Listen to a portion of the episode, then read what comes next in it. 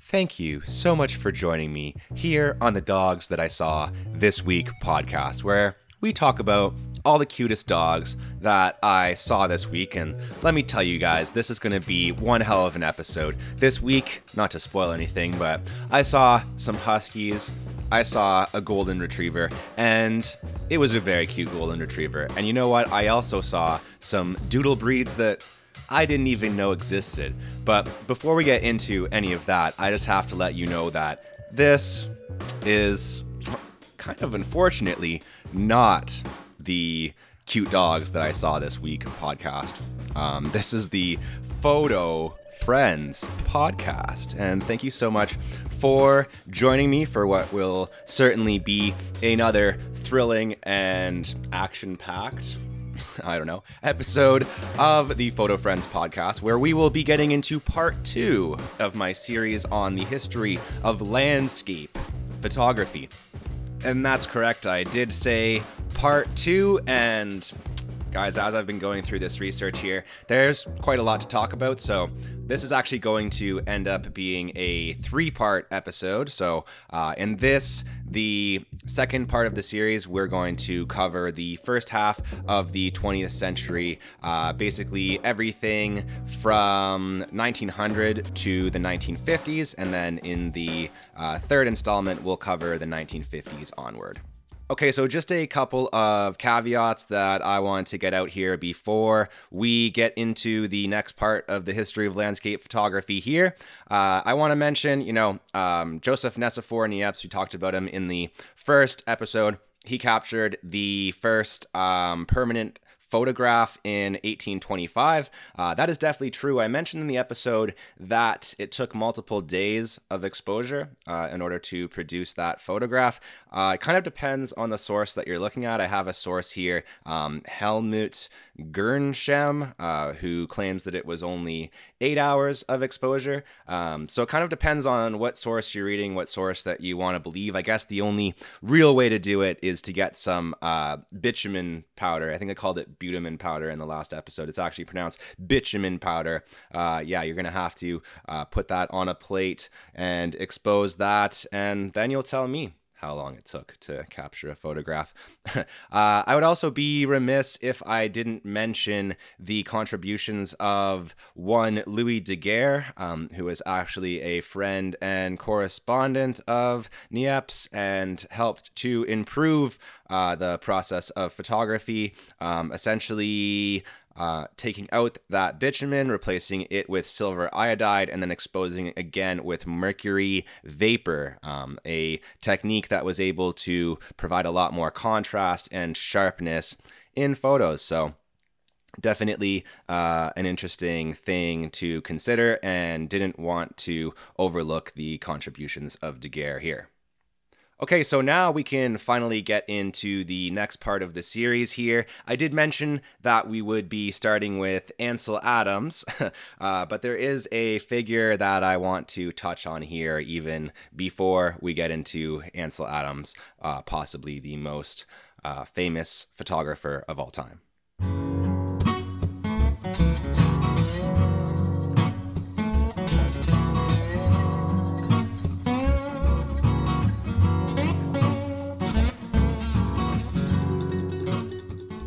So, before we get into Adams here, I just want to touch on a photographer who I believe is incredibly important, but is often overlooked, and that's Anne Brigman. Uh, she was a landscape, portrait, and nude photographer, I guess you could say, uh, who did most of her work in California in the early 1900s. I think if you look at her photography, that you'll agree with me that she was ahead of her time. The incorporation of the human figure uh, with the complementary curves and shapes of the female body being embedded into the landscape, um, just incredibly thought provoking and something that I really don't see uh, in you know landscape photography up until this point. Another really interesting thing about Brigman's work, uh, it's not always sharply in focus. She uses soft focus to create a dreamlike quality in her work. Most of her work is actually portraits of either her, you know, self portraits or portraits of her sister. Uh, they would go on long expeditions into the wilderness together in order to capture uh, these magnificent images of often naked women uh, incorporated into landscape photography in a very natural way. And as I mentioned earlier, there's this blending of genres going on in her work. You know, it can't be said in, that it's strictly landscape. There's uh, elements of portrait and nude photography as well. And I think just the the density of meaning in her work, right? Uh, this relationship between women and nature, uh, this ability of a woman to grab a camera and then, you know, start to redefine her role um, in the world, uh, not based on you know social relationships with men and something like that. So there's definitely um, feminist themes in her work, uh, the relationship between women and nature, but also the ability and the power of women to define who they are themselves.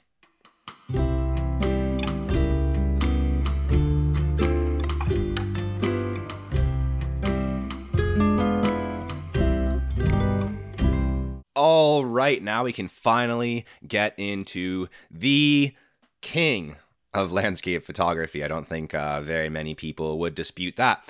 Ansel Adams. Uh, he's most famous for his work in the Yosemite Valley in California. He had a prolific career uh, starting in the 1920s and really just kept shooting all the way up into the 1980s when he passed away. He deserves a lot of recognition as a photographer, uh, not only what he did for the reputation of photography as a discipline, as a profession, um, but also his contributions to the technical side of photography, uh, his creation of the zone system, essentially breaking down photos into 10 stops from the blackest black to the whitest white and making sure that you have kind of, as I understand it, like 10 degrees of variation from super white to super black.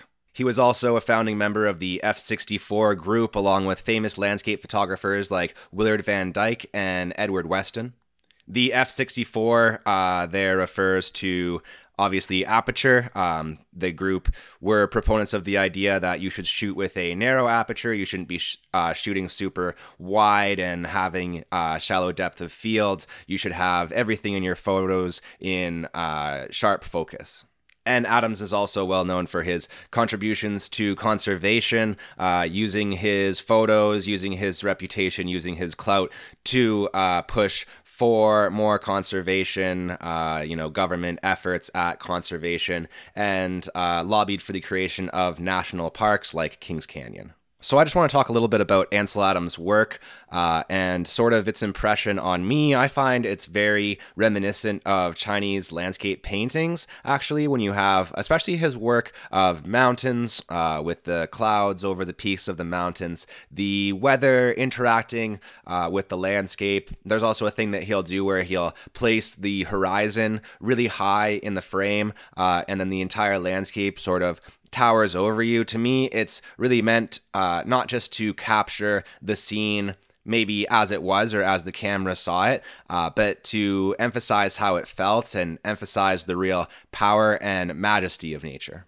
His work features uh, really heavy contrast, as we talked about earlier, that full tonal range from super, super bright to super dark. Uh, he was known for doing a lot of post processing and using the uh, dodge and burn technique I really think that intentional is probably the best way to describe Ansel Adams as a photographer. Uh, and he's very famous for a quote You don't take a photo, you make it. And, you know, we talked a little bit about the uh, post processing techniques that he was using, uh, improving, pioneering at the time. Uh, we should also note the cameras uh, that he was using at the time were usually medium and large format cameras. Uh, in order to help you picture these, uh, it is still kind of those um, hilariously huge and cumbersome cameras that we talked about in the first episode. I mentioned kind of jokingly that they have big accordions on the front of those. Um, it's actually called bellows, uh, that like accordion type of thing that moves the lens closer or farther uh, from the plate in order to pull focus. To speak on the meaning of Adams' work, I think uh, there's themes of the sublime. Uh, there's also themes of the inherent value of nature, and definitely uh, comes through strongly just the I get the contrast, I guess, uh, between the feeling of safety and security that you can have in nature, right? I get that uh, from a lot of his work, uh, but also just the the raw, unrelenting power of nature. Um, maybe the unpredictability of nature comes through as well.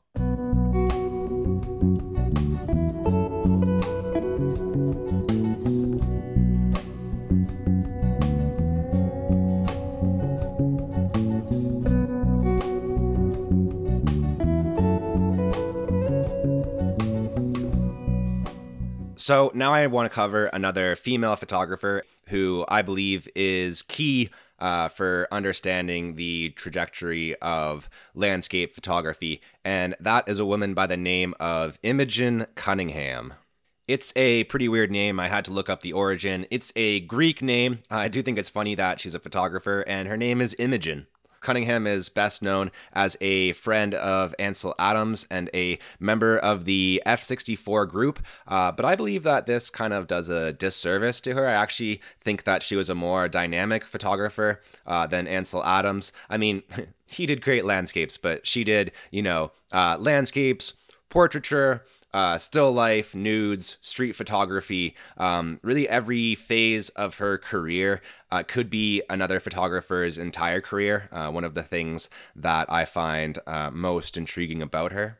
I think if you were to try to find influences uh, on Imogen Cunningham's work, you would have to look to two places uh, predominantly. Again, it is difficult to pin down since she did so much different work and such a variety of work throughout her career. Uh, but I think that pictorialism is a movement that you really have to look at.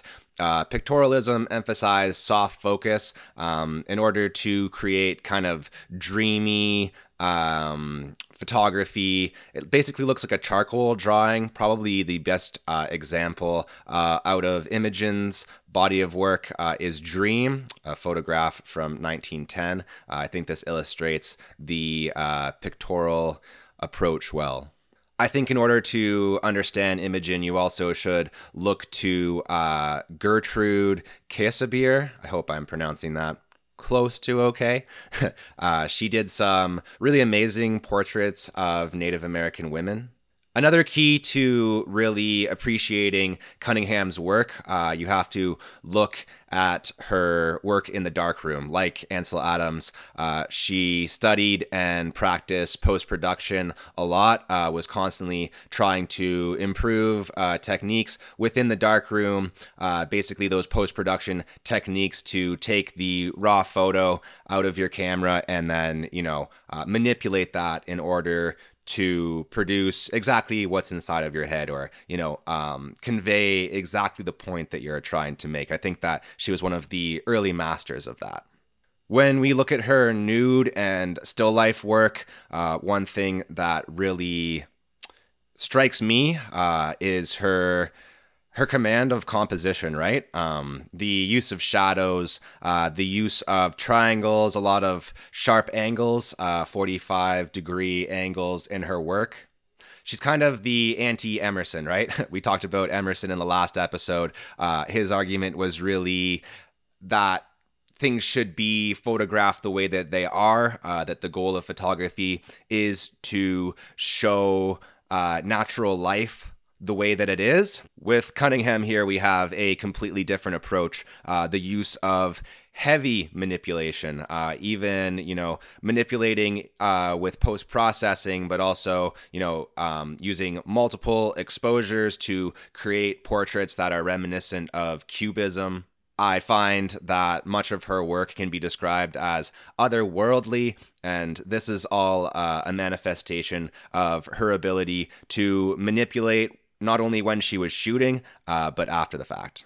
As I studied her body of work and uh, really looked at all the different periods uh, in her career, what started to truly emerge um, was this idea that photography has, at this point, really become established as a form of art. Uh, you know, photography now is truly a conversation with the larger art world, uh, particularly movements within painting. And you can see this just by looking at the relationships that uh, Cunningham had in her life with Ansel Adams, uh, but also, you know, corresponding and collaborating with the likes of Frida Kahlo and surrealist artist Man Ray.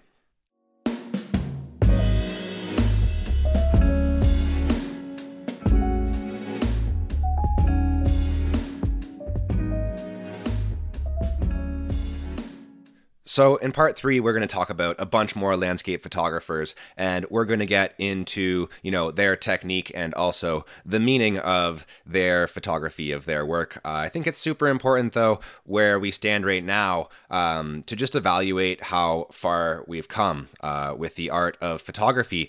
Uh, as we learn in part one, photography uh, originally was conceived of as more of a tool, and we saw some of the ways of uh, how photography was intertwined with history, right? Um, with the conception of, uh, you know, America, Americans, uh, what it means to be American, what the land of America is, right? All of that type of stuff. Here we see the evolution of that, right? Especially uh, with women photographers emerging and using the art form to push that uh, political point about women being able to define their own role in society. And obviously, we're talking about the 20th century here. Um, you really can't get away from the effect that World War One and World War Two had on uh, the trajectory of photography, the trajectory of art in general. And here we see artistic movements that were very directly a reaction to uh, the madness of world wars, um, such as surrealism and Dadaism, really being uh, interwoven with the history of photography and, uh, you know, inseparable from the development of that art form. I think it's also really important to touch on the developing technology of photography in this period. Uh, in the first uh, episode of this series, we kind of talked a little bit uh, about how we take for granted these days the simplicity of the process of shooting photos. Uh, we didn't really talk much about uh, how we take post processing for granted, right? Um, the ability to take your raw photos and just throw them into Lightroom uh, and, you know, uh, grab some presets and uh, have final, beautiful photos ready to print in seconds. it wasn't the case back in the day, right? Like, um, the if you research a little bit about the burn and dodge process. Uh, these days, it's just a tool in Photoshop, but it, it, was quite the process back in the day, right? So, just interesting uh, how much we take even shooting a photo, but also uh, the process of post processing, uh, how we take that for granted these days.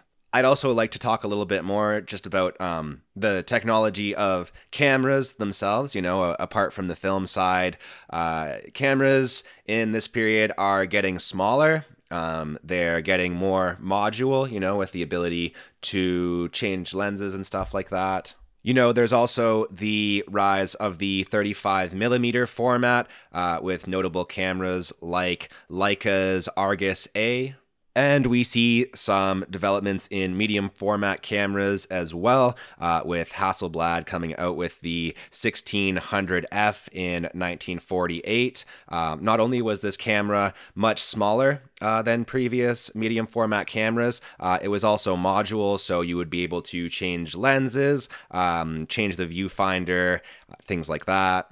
I should also note that uh, Hasselblad is the camera company that will eventually make the cameras that are used by Apollo 11 to photograph the moon. And of course, I need to mention Rolleiflex as well, uh, who really did some revolutionary stuff uh, when it comes to film cameras. Uh, one particular model to uh, investigate further, if you're interested, is the Rolleiflex 2.8, which was introduced in 1949.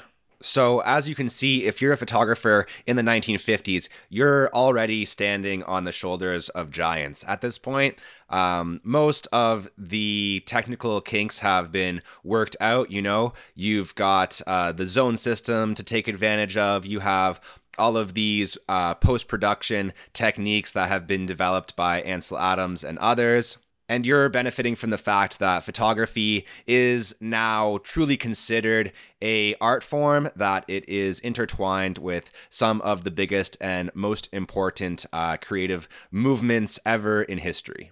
So, next episode, we're finally going to look at some modern photographers, and um, my assumption is that we will continue to see some very interesting interplay here uh, how history is influencing photography and how photography is influencing history.